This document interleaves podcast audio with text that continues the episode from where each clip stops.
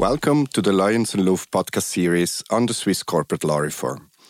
After being in the making for almost 20 years, this reform touches a wide area of topics, ranging from gender equality to more flexible capital structures. My name is Gilles, and I'm an associate in the Swiss corporate and M&A team of Loyens and Loeff. Together with my colleagues, I will guide you through the most compelling upcoming amendments. This podcast series is divided into five short episodes each episode introduces a main topic and elaborates on its main pitfalls, challenges, and implications. Each podcast is straight to the point. We aim to focus only on those topics that are the most relevant for you. Whether you want to learn about electronic resolutions and virtual meetings, duties of the board of directors, corporate governance for listed entities, changes related to share capital or shareholders' activism, this is the podcast for you. Let's embark on this journey together.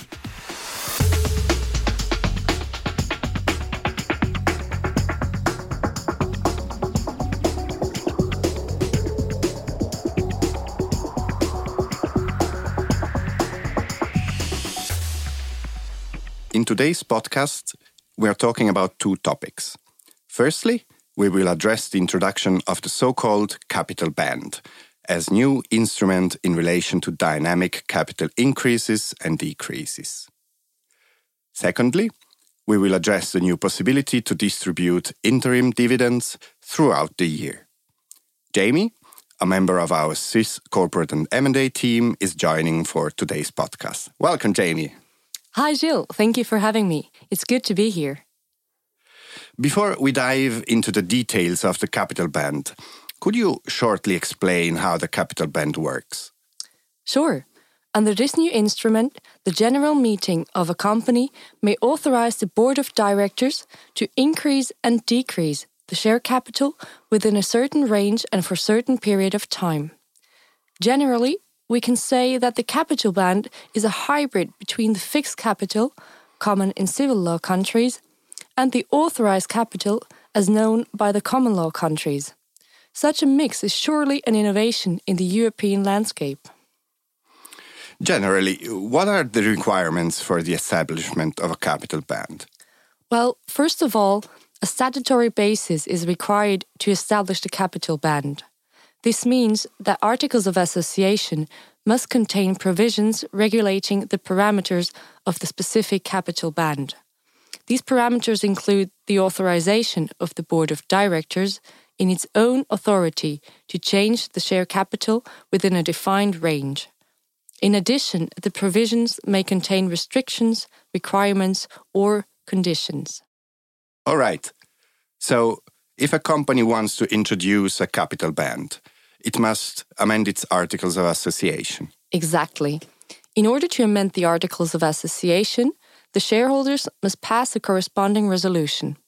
Such resolution requires a qualified majority of two thirds of the votes represented at the shareholders' meeting and a majority of the nominal value of the shares represented.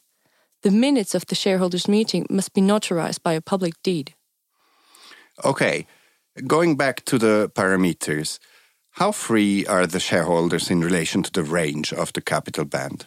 The parameters must define the minimum and maximum amount within which the share capital may be increased or decreased. These limits may not deviate more than 50% from the current registered share capital. As a minimum, the company must always have at least 100,000 Swiss francs share capital. Is it possible to establish a capital band only in one direction, meaning that the board of directors is only allowed to either increase or decrease the share capital? Yes, that is possible. In this regard, we note that the revised law provides for certain measures to protect the creditors of the company. In particular, only companies that have a statutory auditor are permitted to introduce a capital band allowing capital decreases. If a company is subject to limited audit obligation and has opted out from these obligations, such company may only introduce a capital band that allows capital increases. Understood. The revised corporate law will provide that capital bands can be introduced for a maximum term of five years. Is it possible to renew the capital band before expiration of its term? Yes, the shareholders' meeting may at any time modify, extend, or introduce a new capital band. However, we note that if conditional capital has been issued in the capital band and convertibles or options have been issued, it should be ensured that the company is still able to fulfill its obligations under such financial instruments. This is a usual topic that is encountered in companies with debt financing or with employee participation plans. Right.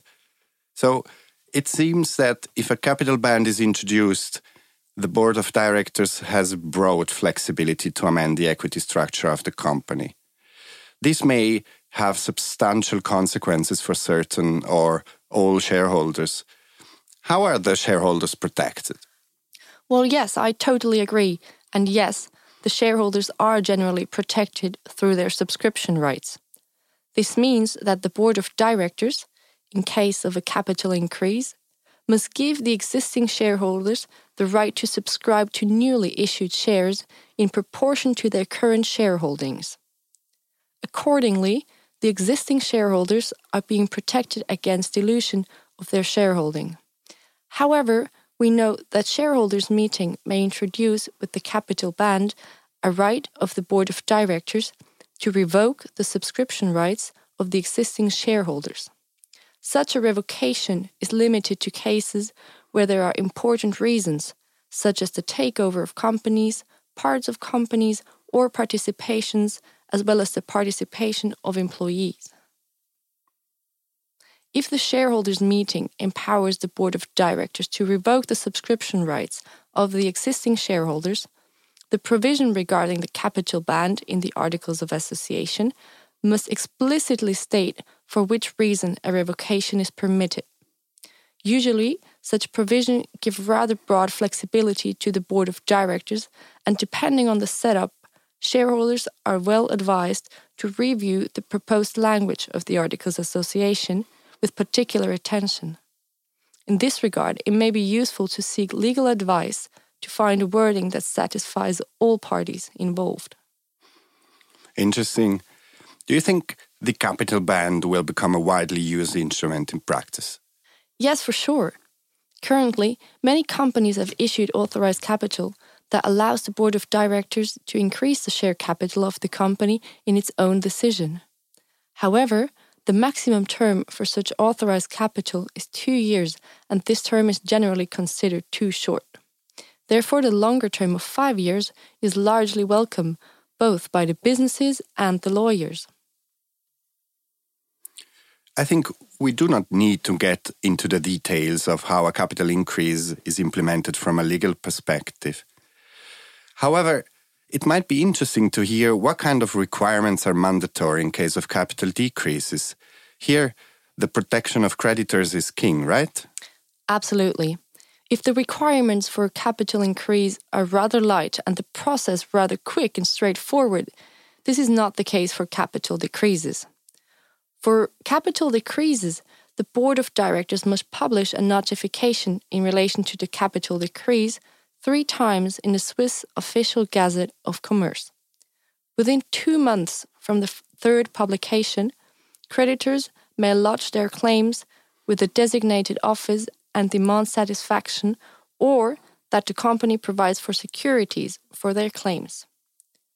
Only after this period of time, the board of directors may proceed with the capital decrease. In addition, the board of directors requires an audit report confirming that the claims of the creditors are fully covered despite the capital decrease. Right. You mentioned that the exercise of the right to increase or reduce capital may be subject to prerequisites and conditions. I would love to hear some examples. Well, for example, capital decreases could be restricted to cases of capital loss permitting the board of directors to decrease the capital to the extent required to cover such capital loss. Also, it could be thinkable to condition capital increases to the achievement of certain milestones. Also, a capital increase could be restricted to a certain purpose, such as strategic acquisitions or the issuance of financial instruments. In principle, there are no limits in relation to the granularity of the prerequisites or conditions. In any case, we expect to see different capital band structures depending on the specific setup of companies, such as size, sector, or investor base and investment maturity. Yes, Jamie, the capital band will allow flexible and bespoke capital structure and will therefore be one of the most interesting instruments implemented with the Swiss corporate law reform. And, but going on to the second topic, interim dividends, this will also have an important impact in practice. Currently, it is disputed if it is permitted to distribute dividends out of profits realized during the current business year, and the auditors usually refuse to provide companies with the required audit confirmation in relation to interim dividends. How will the situation be after the corporate law reform? Well, interim dividends will be, in principle, permitted. This means that companies, provided that all legal requirements are met, will be permitted to distribute dividends out of the profit of the current year. How does this work exactly? Companies can hold an extraordinary shareholders meeting to resolve an interim dividend. In addition to the general requirements for dividend distributions, shareholders' meetings may only resolve interim dividends distribution based on interim financial statements, which must not be older than six months. Moreover, the interim financial statements must be audited by the company's auditor prior to the shareholders' meeting. If a shareholders' resolution is taken without an audited financial statements, the interim dividend distribution is void and the shareholders are liable for the repayment of dividends distributed based on such resolution. And is such an audit of the interim financial statements always mandatory? No, it is not. The audit requirement is not mandatory for companies that validly opted out from the limited audit obligations.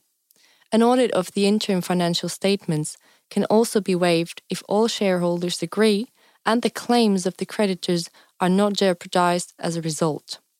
Such a waiver will have practical use in particular in intergroup constellations. However, we note that the requirements that the creditors are not jeopardized is rather vague and therefore risky.